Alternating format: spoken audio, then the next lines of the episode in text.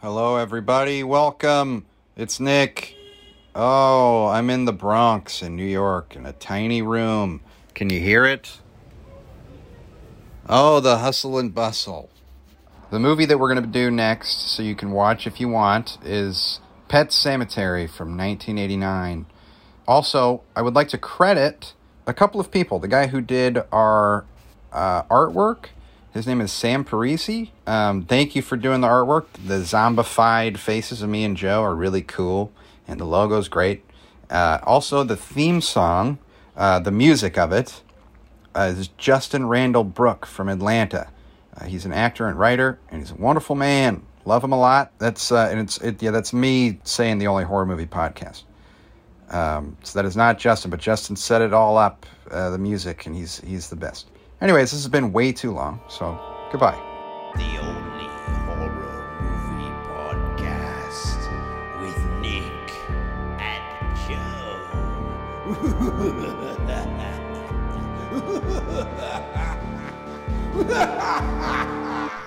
Okay, Joe, we're on. All right, we're back. We did it. Yes, that was a record fast setup for us. Yeah, we did it really fast because I'm in a rush. But Yeah. uh, it's uh, this is episode ten. Yeah, It's very exciting. that's a milestone. That's a milestone. yeah, for sure. Also, uh, in celebration for episode 10, we also hit over a thousand downloads, Yeah, which is amazing. two milestones in one day. Yeah, absolutely stunning performances on our part. Yeah, I think so. I'm proud of us. I'm proud Yeah. of what we've accomplished here. Welcome to the only horror movie podcast, everybody. I am Nick, And I'm Joe. and uh, this is a show where Joe is uh, Joe's a horror vet, right? Knows a lot about horror. Yeah, yeah. I've been watching them for a very long time. very long time, and I don't know anything. I am a, a newbie. Just dipping my toes in. So uh, every week, Joe tells me to watch a new movie, a new horror flick, and I watch it, and I come back and we talk about it. yeah, we talk about it on the podcast. That's uh, right. Hopefully for your listening pleasure. Yeah, hopefully you guys uh, have a lot of pleasure listening to this. Yeah, I hate that word. I don't like it either. it's creepy a little bit. Yeah, it's pretty creepy. Um, but we uh, we don't want to be creepy here, folks. We just want to say that we love you for listening, and uh, we deeply appreciate it. And um, again, if you want to take the time to subscribe, write a review, leave us five stars, do all the things that you like Yeah. to do for podcasts. Yeah, follow us on Instagram. Uh, you can email us at the only horror movie pod at gmail.com. That's right. That all helps us out very much, and we appreciate it a whole lot. We really do. We truly, truly do. We can't stress that enough. We're also working on a Patreon. Um, It's on its way. Yeah, we're going to get uh, some fun content for you guys, some additional cool stuff. Yeah, we're just trying to figure out, you know, uh, what it is. Yeah. but once we do, uh, it's going to be great. It's going to be really cool. yeah, we're going to make it worth your while for sure. Totally. So this week's movie is Slither from 2006? 2006. yeah. 2006. And uh, boy, what a movie that was. Oh, yeah. It's uh, really something else. Yeah, nothing can prepare you. You know, it's No. kind of it's very unique. No, but it's very fun. I mean, it's a it's a funny movie. It's you know James Gunn. You know he's got comedy chops. He's he's a funny guy. Yeah, yeah. He's uh, and he's done very well since this movie too. Yes, yes he has. Yeah, I don't know. The movie was really funny, uh, really gross, uh, spooky stuff. Mm-hmm. But uh, boy, yeah, I enjoyed it. I'm glad to hear that because you know I thought this is one where you know it can be a polarizing one, but I think Sure. I think it's a fun movie. It's a very fun. It's definitely a fun movie. It makes you squirm, but it has a lot of great jokes in it. And Yeah. uh, I mean Elizabeth Banks, who I just love and have had a crush on since I was a young boy. Oh yeah, she's she's one of the she's such a great actor. Yeah, the whole cast I think are really solid. Really solid, yeah. But uh, I don't know, man. How how are you doing? I'm good, man. I'm good. You know, went to a music festival this past weekend. Yeah. You know, I saw uh, LCD Soundsystem and Le Tigre, you know, Turnstile, IDLES. It was a great time. Yeah, that's awesome. Yeah, it was my birthday. It was, yeah. Yep. Happy birthday again. I Thank know I you. you know, I got to stop by. We had been at the festival all day, so everyone was like worn out and ready to go home, but we wanted to come out at least for a bit. Yeah, and I appreciate you making the time to come out. You know, it was Yeah. nice to see a bunch of my buddies. Yeah, a good turnout. A lot of our great comic friends at the Roost. Yeah, really cool. Los Angeles birthday. Um, Some great comedian birthdays at that bar in particular. Truly. That's where Nikki uh, thought that the cast of Silicon Valley was there for our friend Monique's birthday. And Yeah. she made friends with all of them before she realized that they were there for a different comedian's birthday on the same night. I think it was Kumail Nanjiani's. I know it was a Kurt Braunohler. Kurt Braunohler, but but Kumail was there. Kumail was there. Kumail that night. yeah. Uh, who else was there? Uh, Um, Martin Starr, Kristen Schaal, Yeah. Haley Joel Osment. Haley Joel Osment. That's Yeah. right. That's the one I saw joyfully walk into the bar from outside. Yeah, that's the one who Nick uh, Nikki met outside, and then who in turn introduced her to all the other like. That's uh, great. Yeah, I mean he's a, he seems like a nice fella. Yeah, you know, Yeah. yeah. I think he, you know, he's uh, definitely out to get laid. That and he's still he's still coasting on that sixth sense. Oh, totally. yeah, I would too. Smart guy. Yeah, Uh, what's what's the thing that's happening with me is I'm going to New York tomorrow uh, for two months, and uh, Joe and I will be doing this podcast remotely, uh, which is something we still got to figure out, but we're getting there. yeah, and I think getting ten episodes in person was a good, you know, good way to start out. I think we got, you know, got it figured out. Now we just have to work out the details of the recording. The remote thing. Yeah, yeah. which Uh, I have two. I have a couple coming here to stay at my place while I'm gone, and they're going to be here in a, you know, probably a. couple hours. Couple so we got a we got a bit of a time crunch. We do got a bit of a time crunch, but I am pretty stressed out. Um, but I, I, you know, I got my place in order. I think. I it just, looks really nice. I think. Thanks. Yeah, it looks nice and clean Yeah. and orderly, and I think they'll be happy to stay here for two months. Yeah, good. Thanks. I think I cleaned up a little too much. I put away my computer, which I re- immediately regretted as I was doing it. Oh, I Oh, was yeah. like, I was like, why did I do this? Because You know? are gonna have to set it all up again. I have to set it all up again. It was just dumb. It didn't Yeah. matter. Well, you know, I made it comfortable for them. yeah, you know, they'll have a nice workspace. They have, yeah, they'll be good. Yeah. So I think uh, because of you know our, our little time crunch here, we should really get into this Yeah, movie. we uh, yeah, we got to get right into it with this one because Yeah. I, I got a lot of notes, and we don't have to get through all of them. Sure. Uh, what do you want to start with? Do you want to start with some uh, up top notes? Yeah, sure. So uh, just the the basics. Uh, Slither uh, came out in 2006. It was written and directed by James Gunn, who we mentioned, uh, and it stars Nathan Fillion, Elizabeth Banks, Greg McHenry, Michael Rooker, and Tania Saulnier. Ah, Tania Saulnier. Yeah, music by Tyler Bates. Right on. He's on. done a lot of James Gunn's other movies. Oh, nice. Uh, and then I guess just a little bit on James Gunn before we get into the movie. Uh, James Gunn's an American filmmaker and actor. He began his career as a screenwriter in the 90s and later had his directorial debut with Slither in 2006. Uh, his writing credits include the Troma films Tromeo and Juliet and Terror Firmer, uh, The Specials, the Scooby Doo movie, uh, Dawn of the Dead, uh, the 2004 remake, Scooby Doo 2, Monsters Unleashed, the video game Lollipop Chainsaw, movie 43, and the Belko Experiment. Uh, then he went on to work extensively in the superhero genres, uh, Nice. writing Yeah. and directing Super, Guardians of the Galaxy, uh, volumes one through three. Well, I think three is not to come out yet. Sure. Uh, but uh, the Suicide Squad and the Peacemaker uh, TV series, as well as James Gunn's PG porn. Okay. Which is a uh, parody of porn featuring all the non sexual scenes. Great. I love that. Yeah. Yeah. Scooby Doo. Yeah, it's Scooby Doo. He did the Scooby Doo's. All kinds of fun stuff. That's great. Yeah, I feel like I've seen everything I've seen of his. He doesn't have a bad movie. So, Yeah. Like, you know. He's got some bad jokes. We brought that up. Yeah, he did. Yeah, yeah. We talked a little bit last episode how he nearly got canceled, Yeah. got fired, and rehired over some bad uh, tweets. Yeah. But he got out. He made it out. He crawled out of the hole, and Yeah, we're Well, proud of him. Yeah, and like a, a bunch of like actors and direct, a bunch of people really went to bat for him over that. Like you know, we had Yeah. all these people lobbying. I forget who it was who hired, fired him. Sure, we hired him. Marvel, I guess. Sure. Well, that's good. I'm Yeah. glad he made it out. So Disney. Keep making movies. Funny stuff, James Gunn.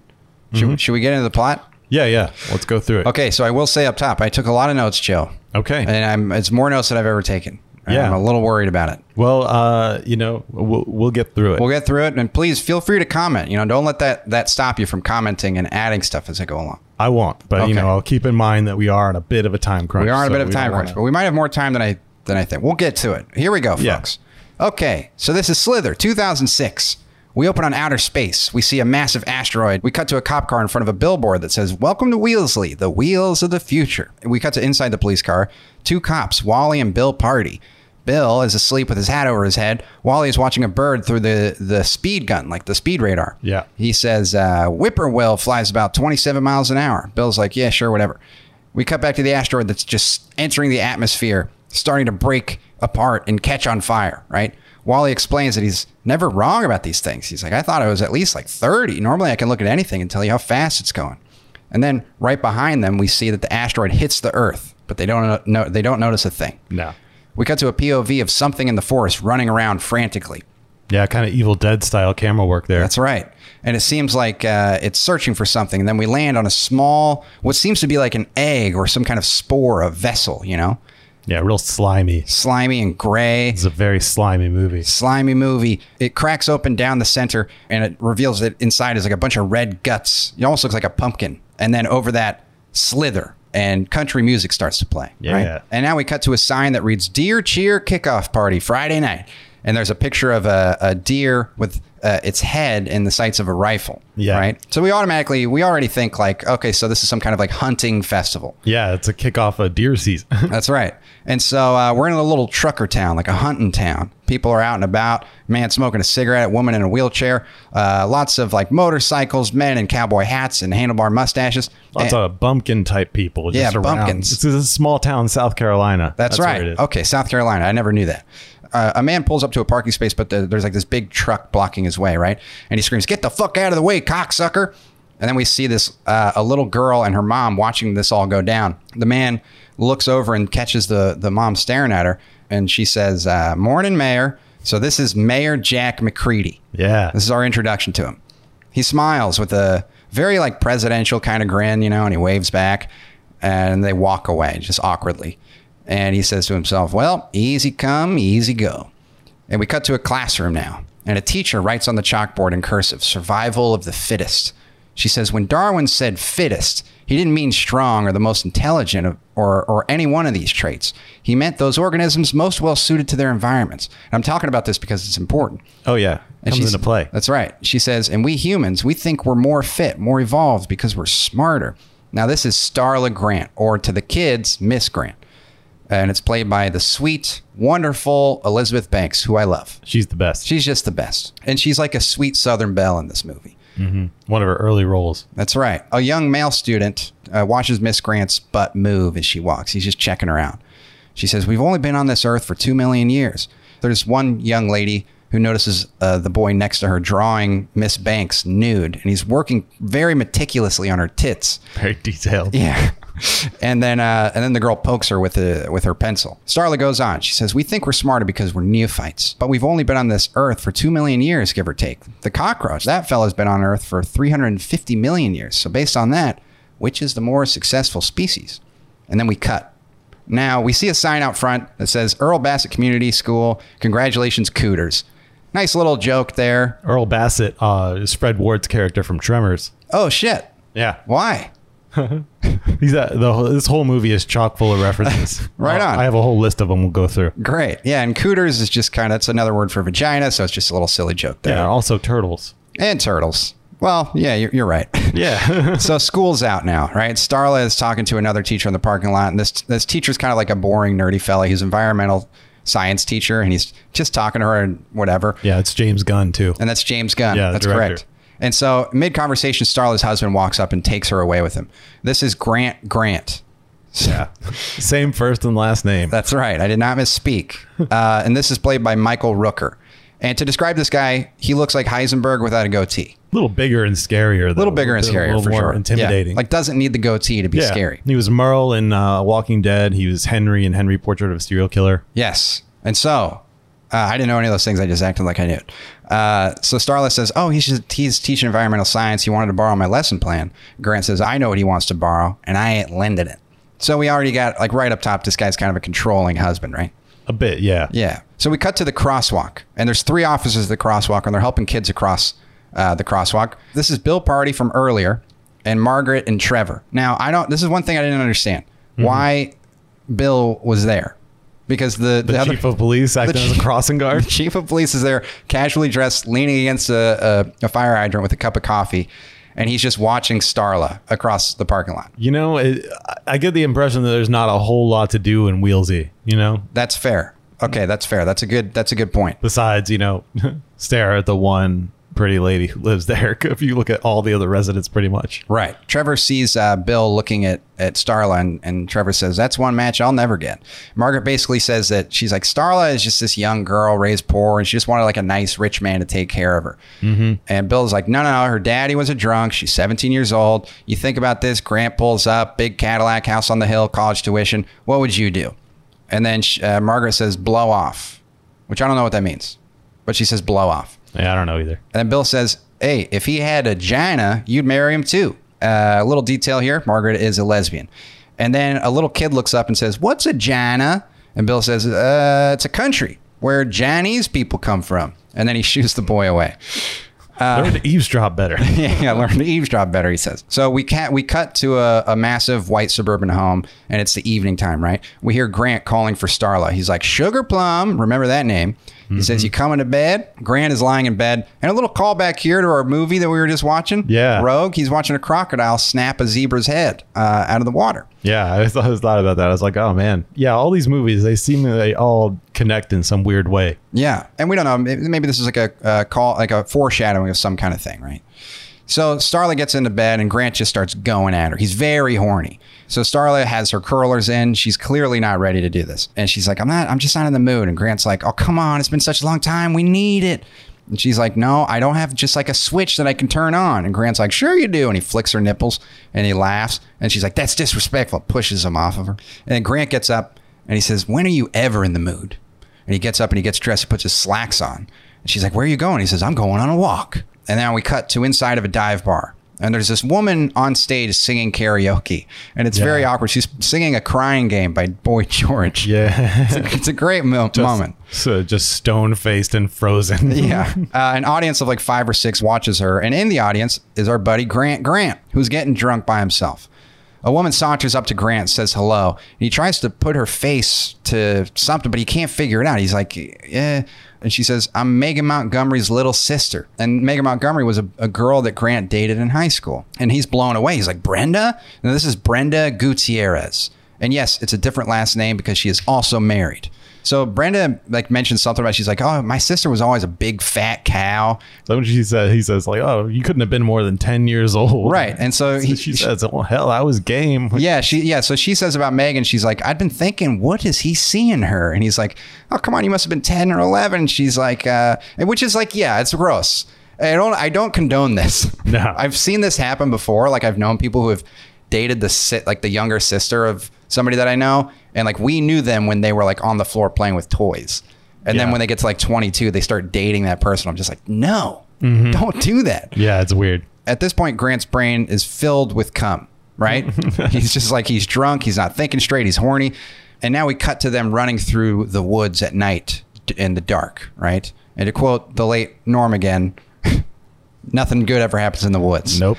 So Brenda comes upon a tree, right? And she shows Grant that there's this heart carved into the tree and it says GG and BM. Grant, Grant, uh, Brenda Montgomery. And then he says, Oh, your initials are BM, like a piece of shit. And he starts laughing at her. and she's like, At least my first name is, and also my last, which is a better insult, in my opinion. Then they just keep on laughing and flirting, and they eventually just start making out after he calls her like a piece of shit. a few Yeah, he says, "You ain't nothing but a little turd." and then he stops her and he's like, no, no, no, Starla is going to wonder where I am. I can't do this. And then he spots something in the woods, right? Yeah, I think that's a key moment because you think he's gonna cheat on his Yes. wife, but then he, he decides, you know, he, he thinks better of it. So Yeah, like, he okay, does. He really does He love does. his wife, even Yes. if it's a troubled marriage. Absolutely. So then he spots something in the woods, you know, some kind of like webby, phlegmy thing in the grass. And he makes his way over to it and he sees this vessel that we saw from earlier. That's that ball that's split down the middle. He sees a, a slime trail and he follows it, right? And they come upon this big white larva thing, like Yeah. a big ass slug, right? And it's got the only way to explain this is it's got on its back is almost like a vagina. Yeah, but like a weird insect vagina. like a weird insect vagina. That's right, from space. Then it spreads open a little bit, and then a little thing points out, which again is more. It's like a clitoris. It just kind of points out. Is Yeah, this little- I wasn't the only one thinking this, right? oh no, I think it was supposed to. yeah, be, yeah, And so it's got like a pointy thing on the end, and it starts rattling. Grant's like, "What the hell?" And then it shoots out like a dart into his uh, abdomen, and it starts burrowing its way inside of him. And he collapses to the ground, groaning, and starts convulsing and seizing. And the camera goes into X-ray vision, and we see this little clit moving its way up his spine and into his brain, and it makes a home like in his brainstem. Yep. And he lies there motionless for a moment, but then he twitches and he wakes up, and his eyes are bleeding, his nose, his ears, just a little drips of blood. And Brenda's like, Oh my God, are you okay? And he doesn't say anything. He just starts walking away expressionless into the night, leaving Brenda alone, shocked. Just standing in the woods. So now we cut to his truck, and he's pulling up to his house. He opens the fridge and he says, meat. And he starts pulling just a bunch of raw meat, you know, from his fridge. And which makes sense because he's the kind of guy who might have a ton of meat in his house at all times. Oh yeah, he's very uh, you know. A lot of these things in this movie are justified. You know, Yeah. they do a good job. Oh yeah, Nothing You know? random really. No, Michael Rooker always plays like you know he's got that accent. He always plays kind of a redneck character. Yeah. And so we cut to the next morning. Starla's waking up. She looks out the window and sees Grant's car in the driveway. She sees it's a sloppy parking job, and it, it, it makes her sad. She, you know, she's maybe maybe thinking I should have just fucked him. So cut to the basement. Grant is dumping a bunch of leaves onto the floor, and and is he's like trying to like burrow himself. He's making a big nest. He's like- making a big nest, like a bed, and then he hears music playing. And the song is Every Woman in the World by Air Supply. He gets upstairs and he sees Starla. Starla's in a white robe. She says, Morning, baby. We haven't heard this song for a while. And she begins to kind of like disrobe, but she just reveals a shoulder, uh, kind of like a beckoning, an invitation. Grant, still not saying a word, confused, starts slowly walking his way towards her. He spots a picture of them on their wedding day, right? So this alien is trying to like make sense of the situation. Starla says, I'm really sorry about last night. And she reveals her other shoulder, which is something every man wants shoulders.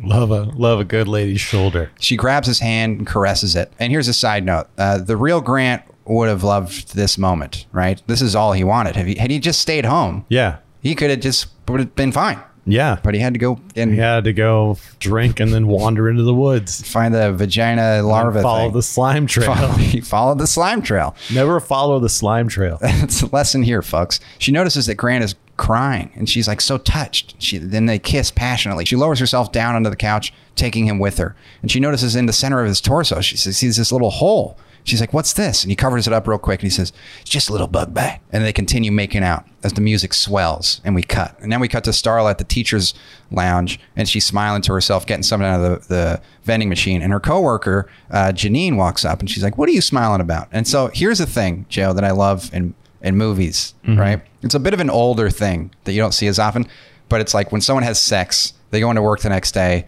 and there's some coworker who's like, "Did you get laid?" Yeah, and there's all. always tell somehow. Yeah, they can, I think it's because I tried to put it together, and I was like, I guess the idea is that like you're at work, and why would you be smiling to yourself? Yeah, you seem t- way too happy to be in the teacher's lounge at 8 a.m. That's right. Like- yeah. So, um, Or maybe she could just, you know, smell it. Yeah, maybe she never showered. grocer. She tells Janine like she's like Grant and I had sex this morning, and Janine's like, "Ah, you little slut." She's like, "I'm telling you, I, I sensed some real tr- change in Grant this morning." And then we cut back to Grant, and he's in a grocery store staring at a bunch of meat, and he's thrilled at all the meat he's looking at. He orders from the deli guy. He starts with eight ribeyes, and he's like, uh, "Make it ten, mm, make it 14, right?" And the deli guy's like, "You having a party?" He's like, "Yeah, I'm, yeah." Trying to surprise the wife Something like that. yeah. And uh, so we cut to Grant. He's unloading a truck. His whole truck is full of meat, right? A little later, Starla's walking around the house picking up laundry. We see a shot of Grant in the dining room, and he's just at, at the table, kind of with his head in his hands. He's drinking a little bit. And she spots a padlock on the basement door that's never been there before. She asks Grant, she's like, What's this? And he's like, uh, He's a little drunk. And he's like, Oh, Sugar Plum, do you think you should really be asking all those questions when it's so close to your birthday? She's like, My birthday's not for two months. And he's like, That's close. And she's like, No, it's not Matter of opinion. matter of opinion, he says. So she walks away, but we notice something's going on in Grant's body, right? He's like sweating. He doesn't look very good. We cut to him. He runs out of the house into the yard and drops down to the grass. He seems to be in, ex- in excruciating pain. Uh, and then the neighbor's dog starts barking at him, and he looks over at it and, and he smiles. And then we cut to black, and we hear the dog whimpering. Not we good. all know what happened there. We all know. We cut to a little later that night. Grant is drenched in sweat and he's looking in the mirror. And this is the night of the deer cheer. And they're getting ready to go. Starla's in the shower, right? Grant unbuttons his shirt and he sees he's got these sores and rashes on his neck. You know, he's not doing very well. So we cut back to Starla in the shower and we see Grant. He's slowly walking into the bathroom uh, because he's still hungry, Joe. So from his abdomen, these two massive tentacles just start slowly making their way out of the center of his chest. You yeah, know? and they got these long, like, uh, spikes on the end. Yeah. He gets closer and Starla sees him and she turns around. She's like, What are you doing? She's kind of smiling like flirtatiously at first. But then Grant quickly covers up his tentacles, you know, and he makes an excuse about work, how he's got to get to work, right? And he, and he runs away and Starla's just left confused. Like, what the fuck? Now we cut to the deer cheer in a bar. There's country music band playing. Everyone's square dancing. Line dancing. What line dancing? Line dancing. That's right. Thank you for the correction.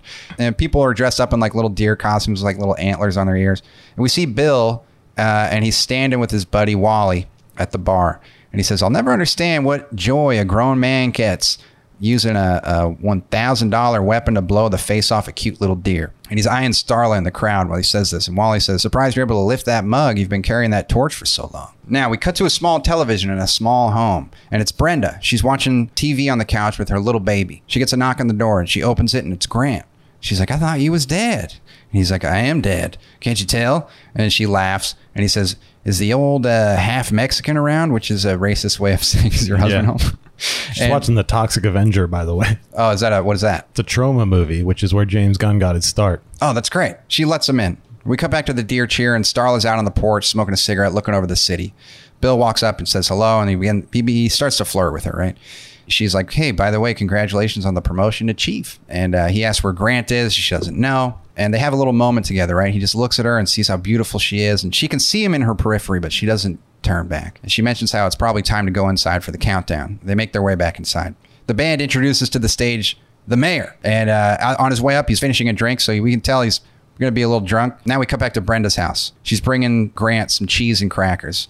And now there's like, we intercut this scene with Grant and Brenda with the uh, deer cheer scene. Yep. Now, Mayor Jack MacReady, he says, uh, right after God invented this world of ours, he came unto Adam and he said that man should have dominion over the fish in the sea, over the birds in the air, and over every living thing that moveth upon the earth. Now, I believe when God said that, he was thinking of deer season on, in Wheelsy and how much damn fun it is to shoot a buck or two. And then everyone cheers. Yeah, oh yeah, they love it. And then we cut back to Brenda, uh, and she's taking off her shirt. Are you ready? Grant starts unbuttoning his shirt. We cut back to the countdown, and they're counting down three, two, and as soon as they say one, Grant opens his shirt to reveal this big bubbling rash on his torso that's like moving. And, and Brenda's like, oh my God. And then these two tentacles shoot out of Grant, and Brenda screams. We cut back to the deer cheer, and a country band is on stage singing, jamming out.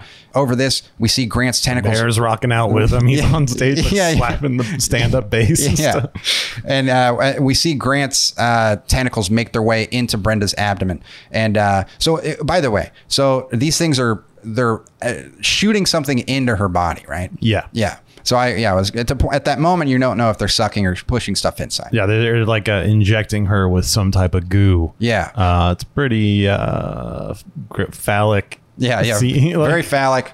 It's a very aggressive scene, right? We cut to Bill and he's dancing with Starla, and we see Brenda's eyes roll in the back of her head. Grant licks his lips. She's trying to get away. Brenda starts convulsing with uh, Grant's tentacles inside of her. It's like this really disturbing kind of like seizing, but it's also like kind of funny. Yeah, that's it's a, it's a weird line where it is like It's like it's it's so a abs- bit over the top. It's right. absurd. Yeah. Yes.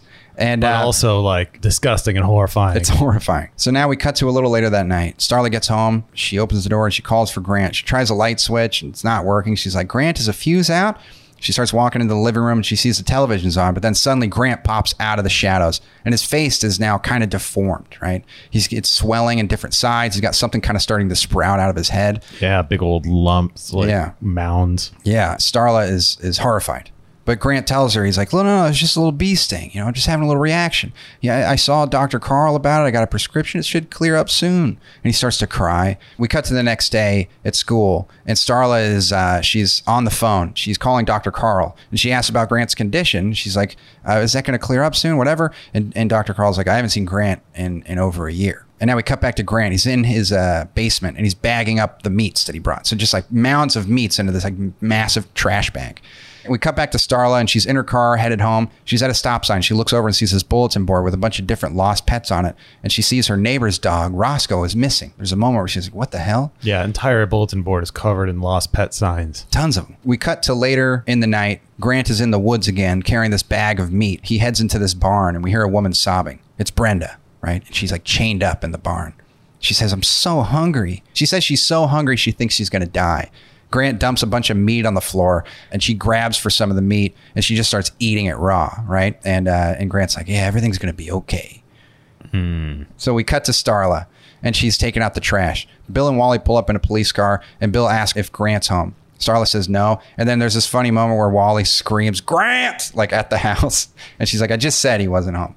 And he's like, he's like, oh, okay. Bill's like, uh, do you know, do you know Brenda Gutierrez? She disappeared Friday night. There were signs of uh, struggle in her house, and people saw Grant going into her house that night. Starla knows nothing about uh, what Bill is saying, but she, but Bill gives her uh, his card and tells her to call him when Grant's home. So Starla goes inside. She's very suspicious. So she grabs an aluminum bat. She smashes the padlock off the basement, and uh, she goes downstairs. There's flies everywhere. It's there's a huge stench. She's coughing, right? And she makes her way downstairs, and a body falls from the ceiling. And uh, she turns on the lights and sees that it's a it's a dog. I think that's Roscoe. She looks around, and there's just all these dead carcasses from various animals hanging Yeah. from the ceiling with their throats eaten out. bunch of coyotes. Coyotes. A bobcat with like its head in a vice. Like, It's, it's fucking horrifying. Yeah. So she screams, you know, and she runs back up the stairs. She gets on the phone to call Bill, but she gets his voicemail and she's pacing past the window. We see Grant and he's even more deformed than he was, right? He has all these different bubbles and rashes and that thing that was growing out of his head is now bigger, you know?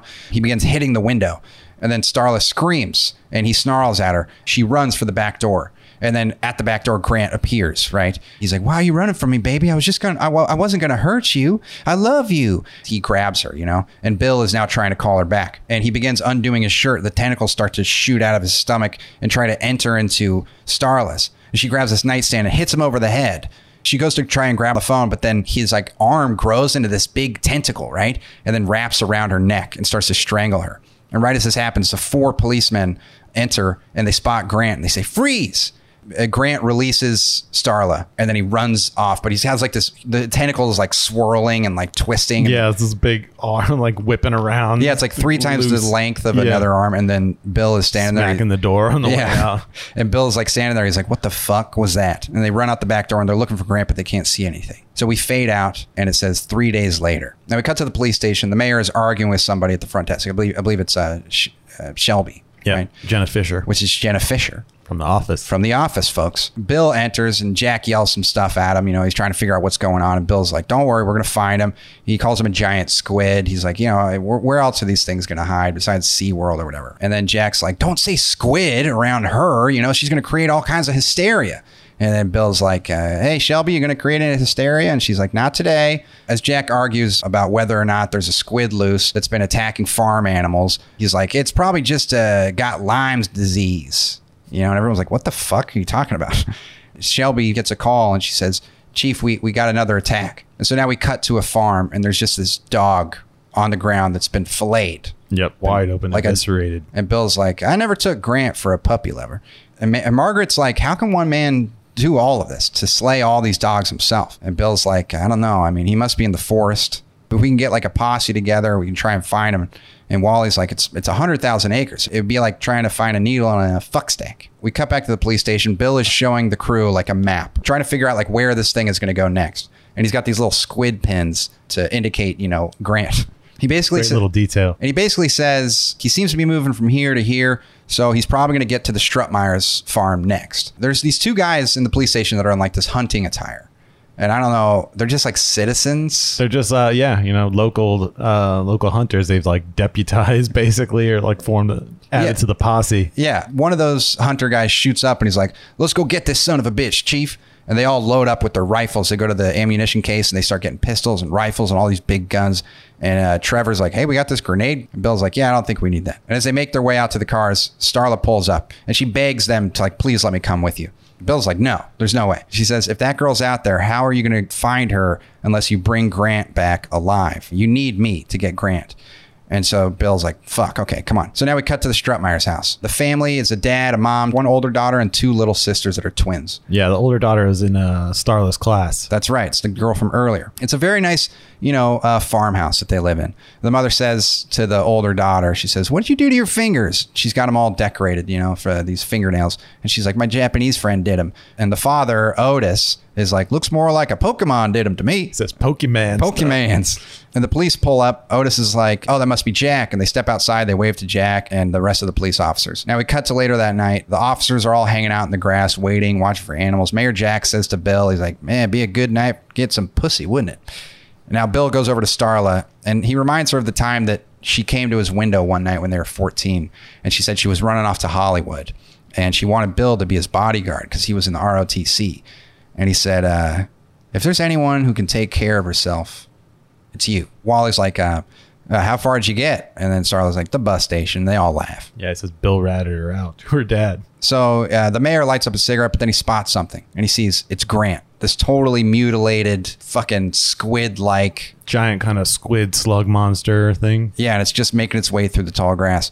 And they see Grant move and they're terrified. One old police officer says, Looks like something that fell off my dick during the war. And now Grant moves up to this cow and he just strikes it dead with his tentacle and it just dies immediately. And it starts dragging its body off into the woods. But Starla gets up and she starts walking towards Grant. And Bill's like, What are you doing? And he just signals everybody to go, to move in, to surround uh, Grant. Starla gets closer and closer to Grant and he spots her. Grant has a moment with uh, Starla, but then he starts getting agitated because he's seeing all these men that are surrounding him. Starla's like, it's going to be okay, baby. I'm going to stay by you just like I swore I would, for better or worse. Marriage is a sacred bond, right, baby? And then Grant mumbles something incoherently. You know, he's like spewing saliva out of his mouth. He's got the, his mouth is like big and like curved up the side of his face. Yeah, he's got these giant sharp teeth. Yeah. And suddenly the hunter man uh, with the Desert Eagle steps in front of Grant. He says, Stop right there, you son of a bitch. I don't care what kind of leprosy you got.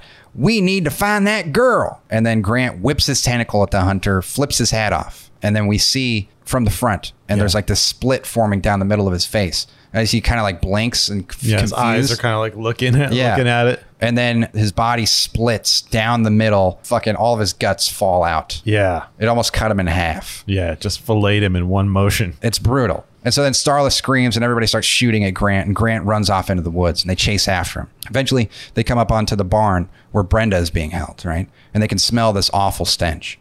But then they make their way into the barn and they're horrified by what they find. Brenda is now this massive sphere of skin, almost like like the size of the barn. She's just huge. Yeah, she's like you know a ten foot by ten foot giant swollen cylinder of Yeah. flesh, and her a little, head face in the middle. Her little face in the middle, and there's mutilated animals everywhere. And Brenda says, "I didn't want no one to see me like this." And her body like ripples and moves forward, and everyone jumps terrified. And she says to Bill, "She's like, how's my boy, Bill?" And Bill's like, "Your, your boy's fine." He's trying to very delicately speak, you know. And he's like, uh, "Okay, so what's going on here?" And Brenda's like, "I'm so fucking hungry, Bill," and she just starts crying. And uh, she asks an officer, she's like, "Do you mind handing me a piece of that possum over there?"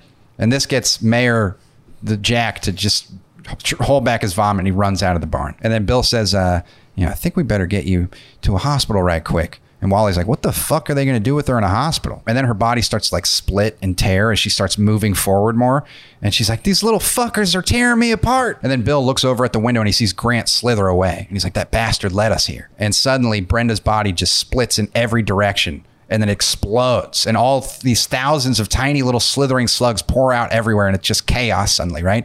They're all they they all start jumping into the mouths of everybody. Yeah, they just start covering everybody. They're pretty big slugs, and they're big they're big. Yeah. yeah. It's chaos right? And the worms start making their way into like every officer's mouth uh, margaret is able to like cover her mouth up right? And bill notices like that's what we need to do. Everybody cover your mouth. But it's already gotten you know trevor it's already gotten the old man it's gotten the other hunter. Starla falls over and one of the slugs tries to make its way into her mouth but then bill jumps on top of her and stabs it. And then he covers her mouth and covers his and then hundreds of these slugs just crawl all over their body and cover them completely covered in slugs. yeah, it's just like this big mound of slugs now. And So everyone dies except for Margaret, Bill, and Starla. And suddenly the slugs retreat. And then we see outside the mayor, and he's like, one of those fuckers trying to make its way into my mouth, right? So he's alive. And now we cut back to the Strutemyer's house. As we see like the exterior of their house, we see slugs making their way towards the home. Kylie, the oldest daughter, has uh, a bath drawn for herself, and she's relaxing in the bath. Her mother knocks on, on the door, and she's like, you're going to turn into a plum. And Kylie's like, it's a prune, mom. And she puts in her music in, her headphones, and starts listening to music. Yeah, She goes, I, I know what turns into what. So the mom puts the twins to bed. She's like, uh, y'all need to go to sleep. And she's like, you know what tomorrow is? And the kids say, family fun day. And the mom says, sleep tight. Don't let the bed bugs bite. Very apropos. They're reading Goosebumps books too. Are they? Yeah. That's fun.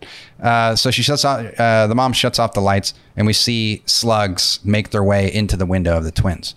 So we cut back to Ty- we cut back to Kylie in the tub, and there's a slug that makes its way into the window, and it makes its way into her tub. And as Kylie is relaxing with her tunes uh, and her eyes closed, the slug starts making its way towards her mouth.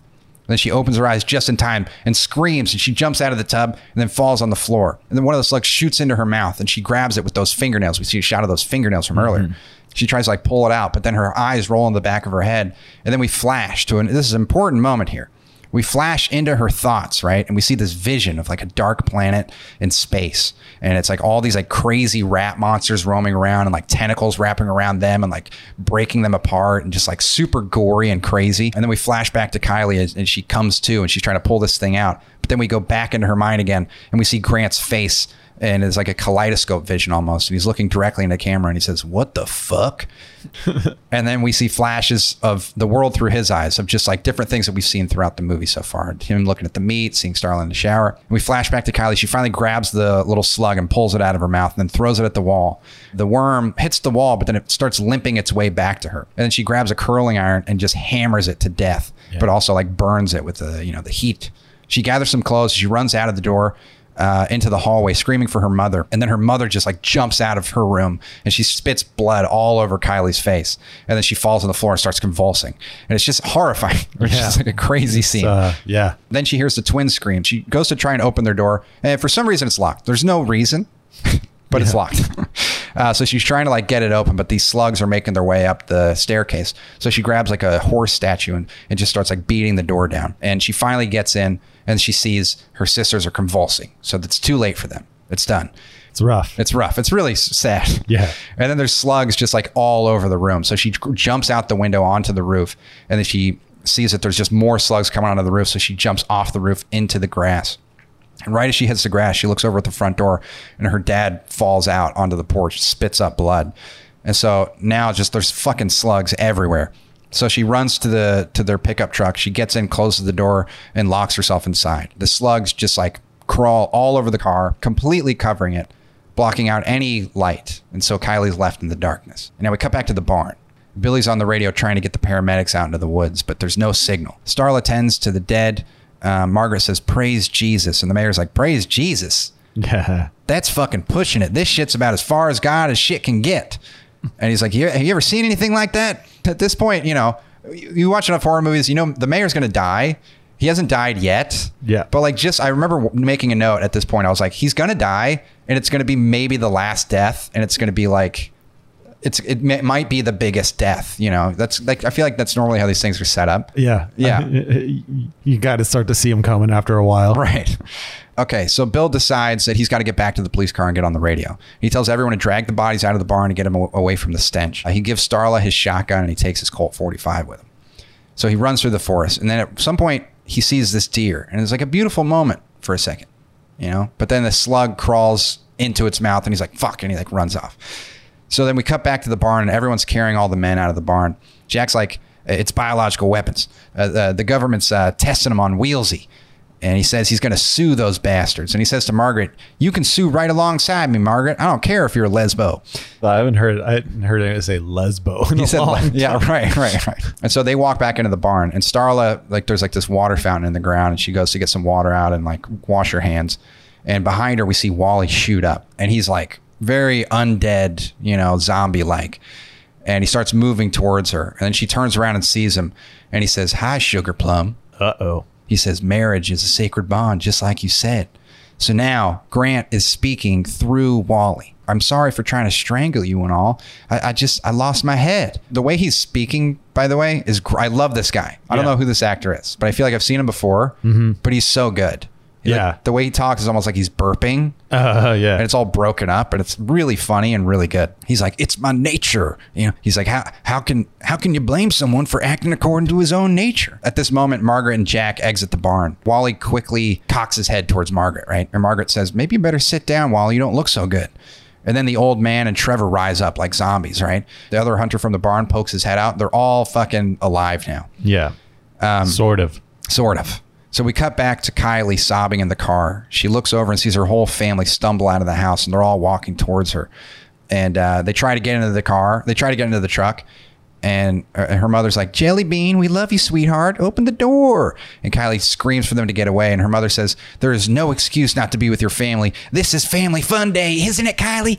We cut back to the barn. So they're all surrounding Starla, and she cocks the shotgun. Right, all the men are speaking in unison from Grant. They say, "I'm your husband."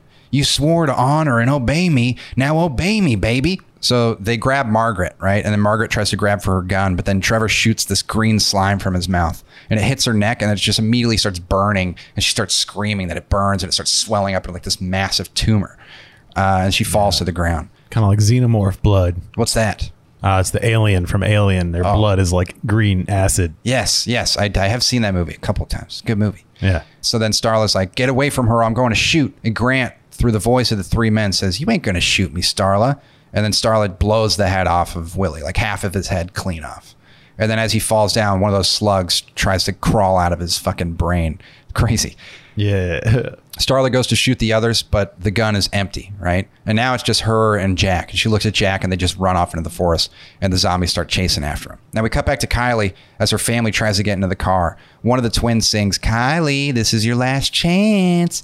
And uh, the father takes a big rock and then smashes the windshield. And right as this happened, Bill comes upon the house and he sees that there's some commotion going on, right? And so he runs up. Kylie sees him from her from the car and she gets out and runs into his arms. She tells Bill it's not her family. She's like, the worms are in their brains.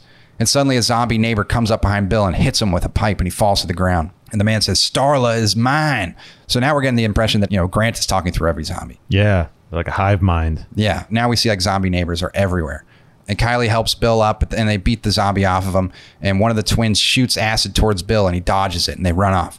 Now we cut back to Starla and Jack and they're running through the woods being chased. Bill and Kylie get into the police car, barely making away from the zombies.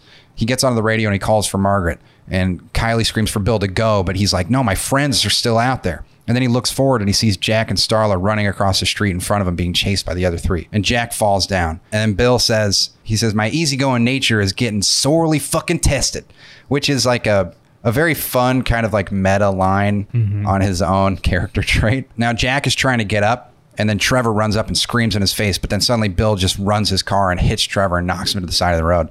And then Starla comes up and grabs like this girder and she shoves it into Trevor's throat. And everyone watches her do this as she like screams and just like keeps shoving it in. Stabbing him in the throat. yeah, she's just like screaming at the top of her lungs.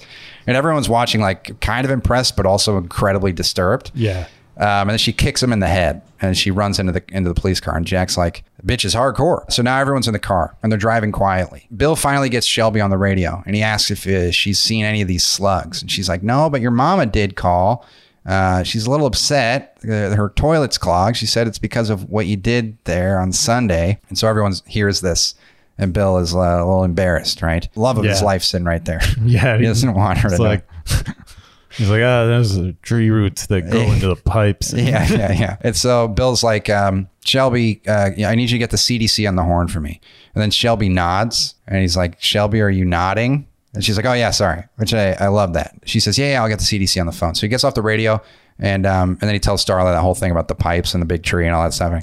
Uh, then we cut to Shelby. She's like looking through the phone book, and then she sees uh, blood drop onto the phone book from the ceiling. Right? She looks up, and the air conditioning vent above her bursts open, and all these slugs just start fucking falling from the ceiling. She screams, and we cut. We're back in the police car. Jack opens a cooler, and he realizes there's no Mr. Pibb, right? And he goes off on this long rant about how there's fucking how he, he wanted his Mr. Pibb. His uh, assistant was supposed to get him all this Mr. Pibb, and he says, uh, "Brenda exploded like a water balloon. Worms are driving my friend around like goddamn skin cars, and now we got no Mr. Pibb."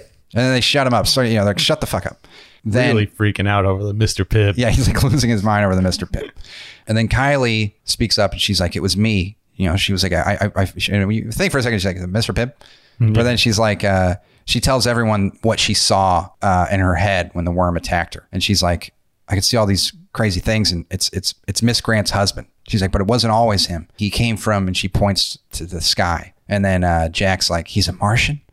And Bill says, well, Martians come from Mars. And, and Jack's like, no, it, it, it- means general outer space, fucker. And Bill's like, no, it doesn't mean that. And he's like, look it up, cocksucker. And then Starla's like, enough. And she's like, Kylie, please go on.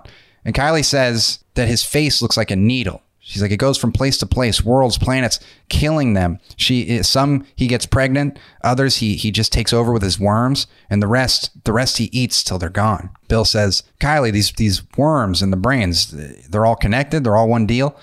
Starla says it's an animal that doesn't procreate. It spreads and grows without absorbing the minds and bodies of the organisms around us. It's a conscious disease. And now they pass the billboard of Wheelsy. They're like, we're almost there. But as they pass the billboard, we see there's slugs on the fucking billboard.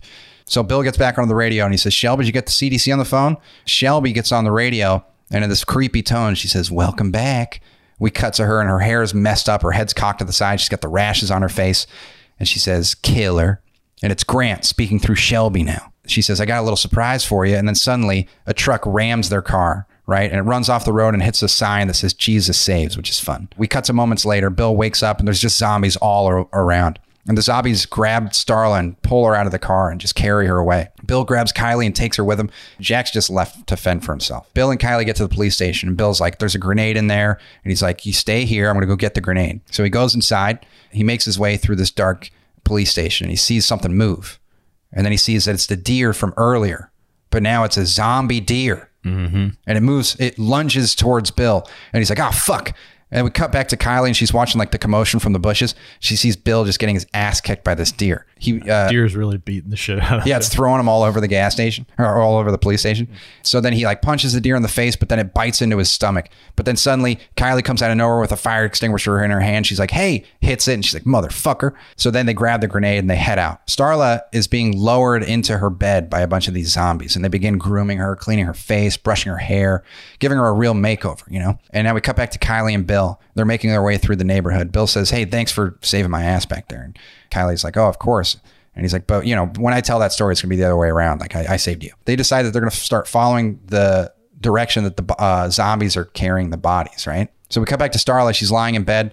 She's dressed in her white nightgown. She's immaculate, and uh, her eyes shoot open. Right, and she quickly sits up. Her windows are boarded, and we hear a man screaming for Starla to come down the stairs. And uh, these are just like random zombies calling for her. Right. Now we cut to Jack. Right. Jack's in a dark room, and he can hear crunching noises. You know, and just like slithering and slimy stuff. And he pulls out his lighter and he flips his lighter on, and he's in Starla's basement. And there's zombies all over the place, just like eating meat and carcasses. And it's just like a horrifying, gross scene. Very Dawn of the Dead. Very Dawn of the Dead. And a woman zombie looks at him and she says, Don't you look at me like that. And then he, he gets up and he runs up the stairs. And the woman's like, You goddamn Republicans. You we'll run you Republicans out of this town. Jack finally makes his way up the stairs, opens the door, and there's these two massive tentacles with the spikes on the end, and they shoot right into his chest. Now we cut back to Starla and she's trying to make her way out of the room, but she can't, you know, because it's, it's all boarded up. But she sees this metal hairbrush on her dresser uh, with a very pointy, sharp end, like a crazy point. Like no sh- brush ever should have that. But she pulls the brush off and she puts the handle in her, her panty line. Now we cut and we see a tentacle turn on the stereo and the song Every Woman in the World by Air Supply comes on again. Just uh the most like saccharine, like sweet sounding so like uh, Yeah. song. Like Yeah, maybe we can play a little bit of it. yacht rock. we see Kylie and Bill making their way uh, towards the house as the song plays, you know. Then we cut to Jack, who's now looking around the room and as, as all these zombies are eating, and he just can't help himself. He crawls towards one of the carcasses and he he cries as he bites into it and starts eating the flesh. And this is all over the air supply song. It's great. So Starla makes her way down the stairs. All over the house, there's pictures of Starla and Grant on the walls, um, like every fucking inch of the house covered. She comes around the corner and she sees Grant. And this is a flashback to the way this, they're setting up the scene the same way that Grant finds Starla earlier on, like the way she comes around the corner and sees the, you know. But now when she turns the corner, Grant is now like this massive, like Jabba the Hutt. Every inch of the room is covered by his body, just membranes and like from the ceiling. yeah, giant tentacles everywhere. Yeah, and all these like zombies' heads are poking out of his body that have like been absorbed by his body. He says, "You said for better or worse." You know, he, he says, "You but you lied." And he, he calls her a bitch. Slut. All these like heads are calling her like a slut. You know, like everyone is saying. All the heads are saying different things. Then Kylie and Bill arrive outside the house, right? And they see Grant's body is like pouring out the windows and doors.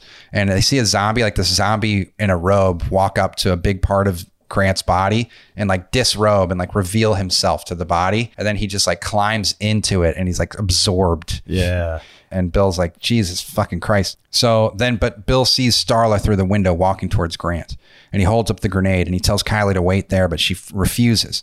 Uh, and we cut to Starla and a tentacle wraps around her feet and starts dragging her in towards Grant. And Grant's like, You tried to kill me and run off with Pardy. Grant pulls her in closer, but Starla is able to like sweet talk him down. You know, she's trying to be very sweet to him and say how much she loves him.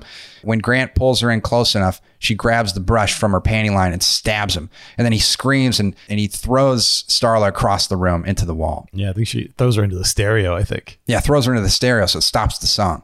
Bill and Kylie make their way into the house because they're, they're spotted by a zombie. So like, fuck, we got to rush, you know. So they make their way into the house and they're attacked a couple of times, but they both like shoot zombies and stuff. Uh, Starla's like being thrown around the living room by the tentacles. Bill kicks down the front door and walks in, and then right before he can make his way into the living room, he stumbles upon Jack.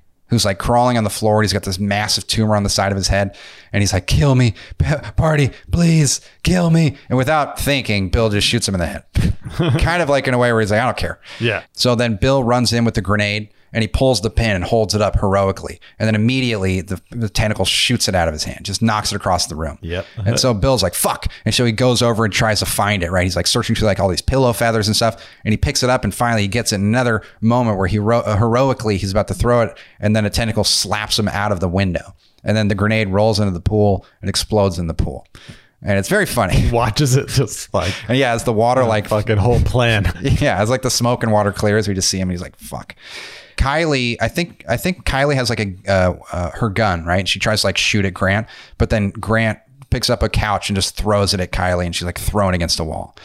And two massive tentacles make their way out the window and find Bill on the lawn, and sh- one of them shoots into his stomach, and so now he's been pierced, right? And he's like looking over, and uh, he sees this gas tank, this propane tank that's spewing gas out. So he grabs the other tentacle and plugs it one of the suckers right into the tip of the propane tank and it starts shooting propane into Grant's body. And Grant starts to scream in pain. and He pulls his tentacles back, but he drags Bill with him. Uh, Bill's body is like right at the base of Grant. And he looks at Starla and he says, shoot him. Starla picks up the gun and Grant looks at her and there's this moment where it's slow motion. Like he's like saying like, please don't. But then Starla, stares into her eyes. yeah, and there's like sparks flying. For you know, there's like slow. It's very like a, a deep moment.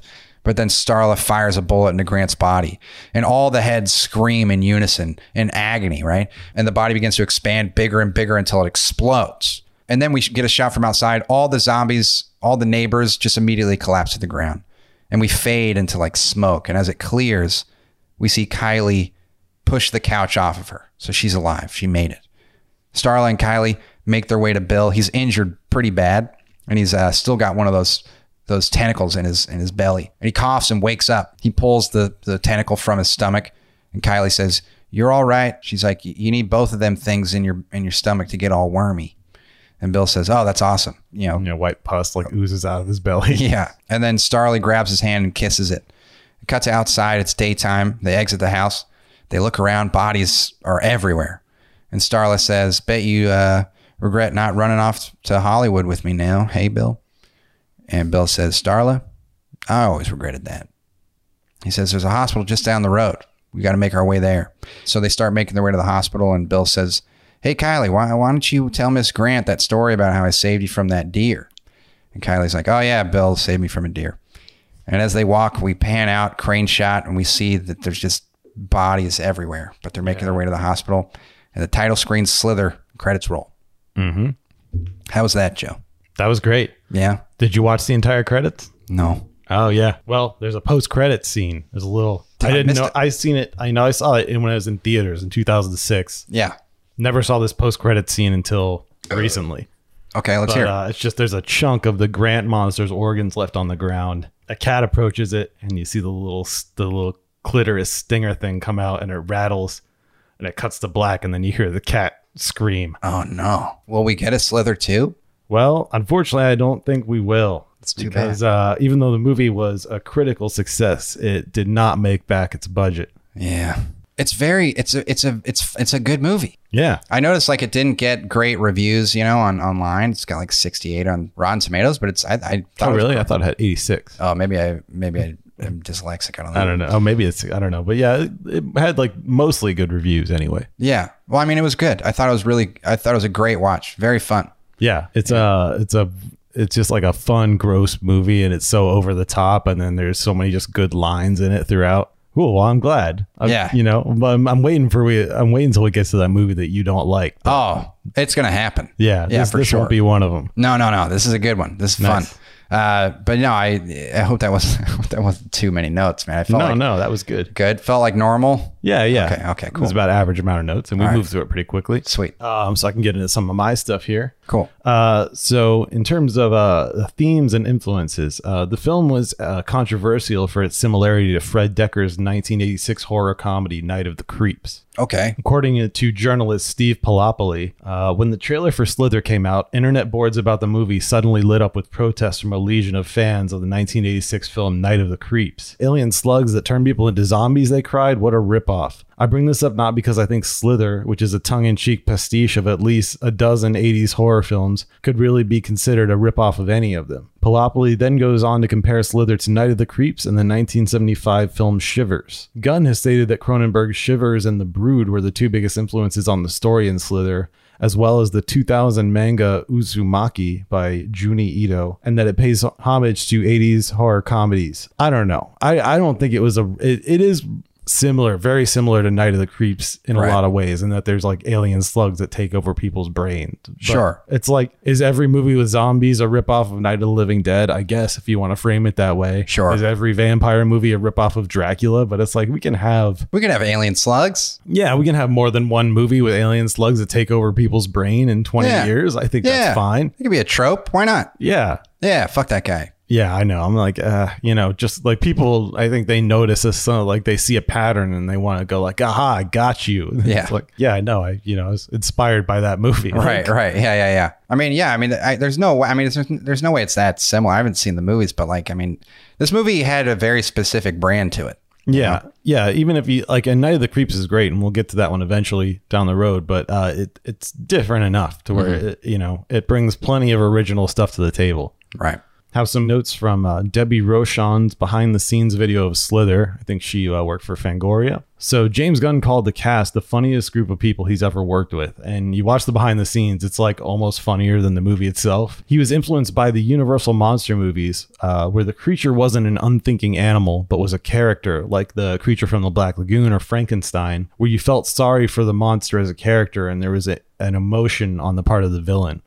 The creature that takes over Grant is an eternal consciousness that has been lonely for a long time and has only ever been animal forms as he travels from planet to planet destroying them. This is the first time he's had the experience of being a human being and finds love with Starla, though he's unable to stop from becoming something monstrous and horrible. This gave Michael Rooker the opportunity to play a sensitive, sympathetic character for the first time in his career, uh, even though it was also the most horrific monster he'd ever played. That's great. Yeah, you know, I knew he was mostly known as Henry from Henry Portrait of a Serial Killer before that Yeah. I don't know what that is. movie about a serial killer from the 80s. Yeah. It makes sense. Uh, the pregnant Brenda monster suit was a giant apparatus that was three meters long uh, with a seat inside for Brenda James to sit in. Her her name, her real name was Brenda. Oh, right on. Yeah, it was Brenda James to sit in while she put her face through a hole. So that's her real. She's just sitting inside this giant suit. Was it that big? I mean, Yeah, yeah, three meters. Yeah. So yeah, like so, like nine feet across.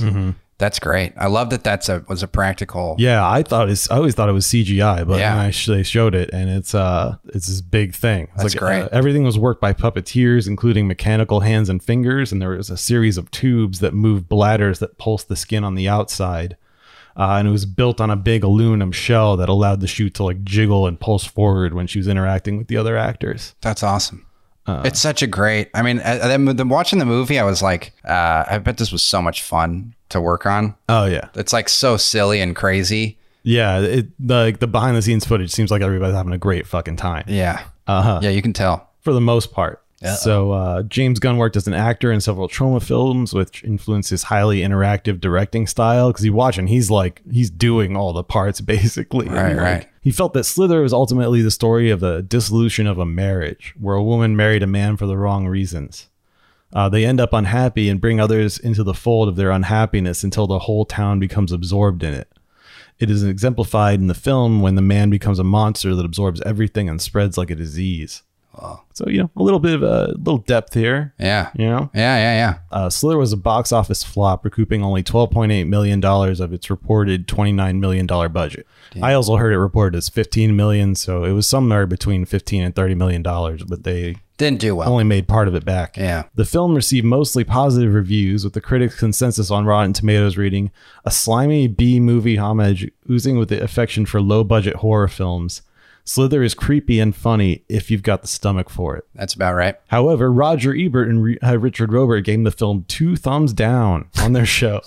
with Roeper stating he was, quote, all zombied out after reviewing several zombie films from the previous year. That's not fair. Which is like, I mean, there, yeah, there's kind of zombies in it. They're different, Yeah. you know. But it's also not the main like thing. it's There's also like to, to to base a review off of like oh, I'm just tired. I watched too many zombie movies. It's like, yeah, that's your problem. Yeah, I mean, I got zombied out, you know, after like Walking Dead came out and stuff. Yeah, this was, you know. this was I think before that. Yeah, this was. Yeah. Yeah. Slither won the 2006 Fangoria Chainsaw Award for highest body count and was nominated for uh, Relationship from Hell, Dude You Don't Want to Mess With, and Looks That Kill. Uh, Rue Morgue ma- uh, magazine named it the best feature film of the year. Nice. Uh, from IMDb. Uh, so Jenna Fischer, who played Shelby, was married to James Gunn at the time and was originally not part of the cast. The actor who was originally supposed to play the sh- the part that ended up being Shelby, he got cast in a pilot and begged to be let out of his contract for Slither. So I wonder how that pilot went.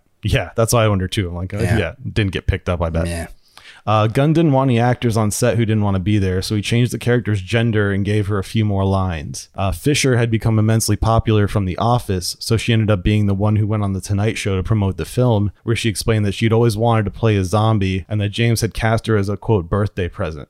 Uh, the two divorced in 2008 but remain close friends. Cool. Good for them. Yeah. Yeah. Uh, Michael Rooker broke his glasses off camera while doing kung fu kicks by himself. Uh, when? What? Wait. So off camera. he was doing kung fu and broke his glasses. Uh, but That's he fun. also uh, in the scene where he attacks Starla with the floppy arm, Mm-hmm. he dislocated his shoulder at the beginning of the day. Uh, it was a long day of multiple uh, of shooting with multiple setups. Was that also from Kung Fu? no, this was during the filming. Okay. The, the floppy arm scene. Yeah. Uh, and so he went through the entire day, multiple setups, and didn't tell anyone it happened until the shots were all in the can. Wow. Yeah. What a what a guy. Yeah. What a nice Right? thing to do, and What a I yeah. mean, un- maybe unnecessary. overcommitting, I yeah, think. yeah. My character did not dislocate his arm. Yeah, right. Yeah. Yeah. But it gave it that extra floppiness, I think. You think? Yeah. I mean, I mean, it's so floppy. It's very floppy. Yeah. yeah. Uh, so James Gunn and Nathan Fillion both agree that the most horrifying scene in the movie is the bit with Grant having sex with his wife. Yeah. Uh, quote, Elizabeth did not have to act much in this scene, says Gunn. As Rooker was groping her, there he flicks her nipple. Apparently, one of the producers fought really hard to have Gunn cut the nipple flick. Interesting. Yeah. Yeah. Because he that It's a bit you don't much. see that. yeah. but it's kind of you know. I mean, it's an interesting. It's an interesting moment. Yeah. Well, I was watching, you know, uh, Elizabeth Banks only had nice things to say about Michael Rooker in that Yeah. behind the scenes thing. Yeah. I mean, it didn't seem like. uh I don't know. Uh, Seemed fine. yeah, yeah. Uh, so Gunn had originally scripted the infection of the two little uh, Sh- Strutemyer girls uh, to appear partially on screen, but then it's decided against showing it. He explained, It was one of those things the producers really didn't want me to show, especially in Europe. They're very touchy about children being killed. yeah. Why? Yeah, what? Why so sensitive, Europe? Fucking Europe. I would also say, by the way, that the, I think the most horrifying scene was uh Grant and Brenda Oh yeah, because that's like a, that's it's like a rape scene. yeah. That basically, yeah, it basically plays out like a sexual assault. Yeah, it's very yeah, it's, a- very unsettling. Uh, Gunn recalls that during the film's premiere screening, he spent more time watching Fillion's mother than watching the movie. Uh, she was jumping from scares, flailing from worry, and Gunn joked, I didn't want to put your mother down, but I think there was some urine trickling down around my feet. right on. Yeah. Gunn points out that while he's hardened on gore effects and such, the dog corpse that Starla finds in her basement made him, quote, really sick. Yeah, they were pretty realistic looking. Yeah. Yeah, really, the- really bothered me. I thought the flayed dog was worse, you know? Yeah. In the farm, but Yeah, the ones in the basement were gross too. yeah. I feel like the ones in the basement seemed uh, like more like rotted. Well, they seemed just they looked like real Yeah, to me. Yeah, Whereas did. the flayed dog, I was like, this is a little bit excessive for gore. yeah. Yeah. The uh, the scene with Grant visiting Brenda and her baby was filmed in a house in British Columbia that smelled of cat piss and other odors. Uh, Gunn recalls being stuck in there gagging while the rest of the crew were thankful to be outside. Damn. So not only was that a horrific scene, it also reeked of cat piss. oh, so some lady's house? yeah, that It was some smelled person's house. Oh God, damn I don't it! know why they filmed in a cat piss house. I guess it had the right vibe. Yeah, that sucks. Let's see. Grant is established as wealthy and worried about other men showing active interest in his beautiful wife, and he has this controlling side that is definitely inching towards uh, the wrong side of turning ugly. But when given the chance to sleep with Brenda, he refuses her advances. Uh, James Gunn revealed that Grant died as soon as he was infected, but the resulting entity re- retained much of his personality, including his genuine love for Starla. Yeah, sweet Grant Grant. Yeah, kind of uh, makes the rest of it make sense too. Mm-hmm. Kylie's mom has to vomit on her, says Gunn, but we only had three of those jackets. It took three takes, the first two of which resulted in minor dribbles from the actress's mouth.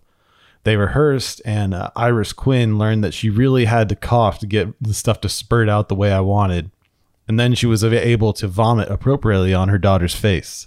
That was a good. That was a good moment. yeah, it's really gross. It's also really scary, but the, it's funny because the movie is offset by the humor. Because like the whole time, you're like, um, whatever horrifying thing is happening, you're you're still like, well, this is this is just good fun, you know? Yeah, it is. It's like it is because it is kind of horrifying. It like it- Yeah. I remember it being like kind of disturbing and scary the first time I saw it, but it was like so funny that you really walks that line. Yeah, The shot of Brenda's baby in the crib teething on a tomato was originally accompanied by a bit of dialogue explaining why. I don't know if you noticed that, but the baby is in the crib and has a fucking tomato it's sucking on. Wait, what baby? Brenda's baby. Oh, weird. Uh, Why? uh, well, Brenda says that tomatoes are cheaper than toys and that the infant actually softens them up, thereby making them better for cooking.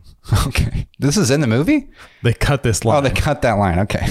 Inspiration for the film, according to James Gunn, uh, the first image that hit his mind was of a young woman with an alien like worm flapping and burrowing into her mouth. Uh, the story and title came later as he decided to bring back the feel of the films he loved uh, from the 80s. Specifically, he mentions wanting to honor The Fly, The Thing, Basket Case, Return of the Living Dead, and more. The car crash scene was filmed on a night that was below zero and at the mercy of a Hells Angels party across the street. Damn. One of the bikers got a ticket for crossing a barricade into the production area, and he subsequently became very angry.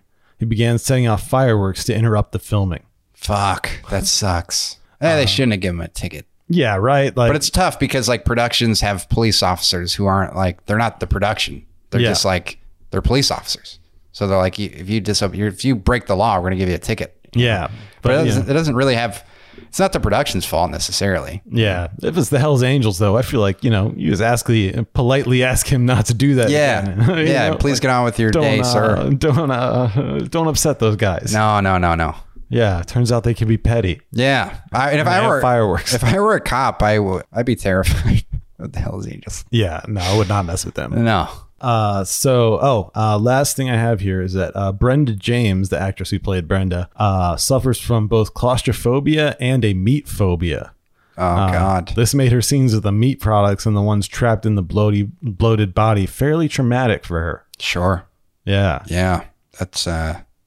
That's a bummer. Yeah. I remember her, like, I think I saw an interview. She said she was like reading the script and crying. Oh man, that Yeah. sucks. You gotta really, like, you wanna make a good horror movie, you gotta put actors through some shit. Yeah. Like, even if it's a fun one, they're still gonna, like, Yeah, and I mean, like actors, they have to do so many things that they don't want to do. It's a tough thing because it's like if you, you want the job, you know, Yeah. you know it's a good job, you know it's like with a good bunch of people, probably pays pretty well. probably pays pretty well, and even if it doesn't, it's like oh, this could lead to more things in my career. But people, I mean, I don't know, that's it sucks. Like if you if I had a meat phobia, I, you know, I wouldn't want to fucking do that at all. No. But if I were an actor who had a meat phobia and they had me, I'd be like, yeah, okay, let's do it. Yeah, I've never heard of a meat phobia. Neither have I. but, You know, Yeah. I guess mean, was have she a one for just about vegetarian? everything. I, I assume so. Probably. If you look at her IMDb, she has a bunch of stuff before this and only one more credit after this, and then she no more, Ah, acting. fuck. Yeah. I was wondering if that, like, I was like, ooh, did that ruin acting for her? Was Yeah. that she was just like, I've had enough of this? Either that or like she really thought it was going to take off and then she,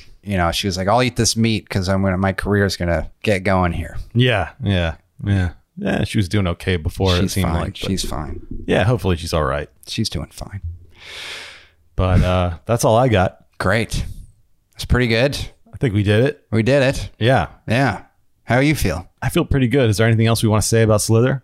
I don't know. I don't think so. I mean, it, it's fun. You should watch it. It's on Yeah. Amazon. Recommend it. You can watch it on like YouTube and stuff. Mm-hmm. Rent it for four bucks. Give it a watch. A fun, fun time. It's worth the four bucks. I think so. Yeah. Yeah. Well, folks, um, by the next episode, we're going to be doing this remote. I'm going to be in New York. Yep. Wish me luck.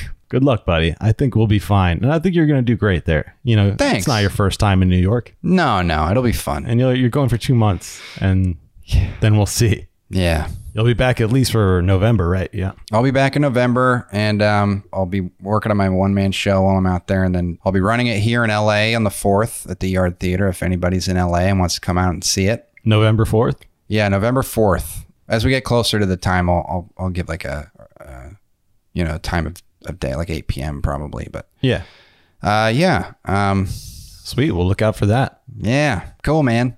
Yeah. This Well, has been yeah. the only horror movie podcast. Yeah, thanks. You know, we you know we're we're your only option for horror movie podcast, but we really appreciate you listening either way. Yeah. Still, and, uh, yeah, no one's done it. Still No. haven't. I mean, even, even after we've done it, people still. Ch- yeah. I just- eventually somebody's gonna copy our idea, but you know. All right, folks. All right, thanks, guys. Bye. Till next time. Ha ha ha!